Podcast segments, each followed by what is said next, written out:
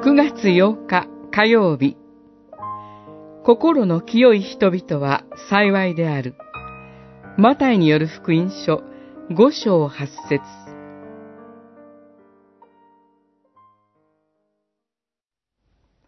心の清い人々は幸いである。その人たちは神を見る。5章8節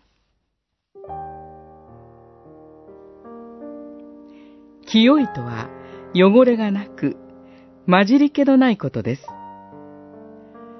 心の清いとは、純粋さを妨げるような混じり物が心の中にないということです。主イエスは、体の灯火は目である。目が澄んでいれば、あなたの全身が明るい、とおっしゃって、濁りのない澄んだ目を求められました。マタイによる福音書、六章二十二節真理をまっすぐに見つめる濁りのない目を保つのです。真理を見失うと、自分をも見失います。そうであってはならない。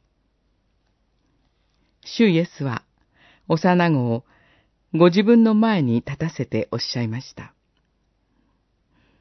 天の国は、このような者たちのものである。マタイによる福音書、19章14節幼子に罪がないということではありません。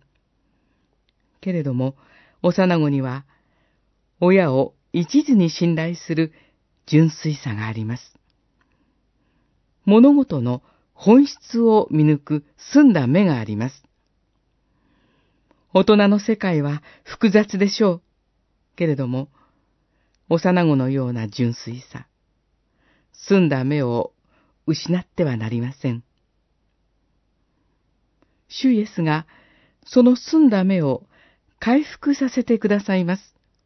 そして、その澄んだ目で人を見つめ、物事を見つめるのです。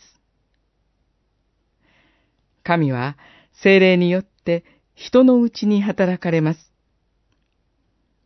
人のうちに神のお働きを認めて、神を褒めたたえましょう。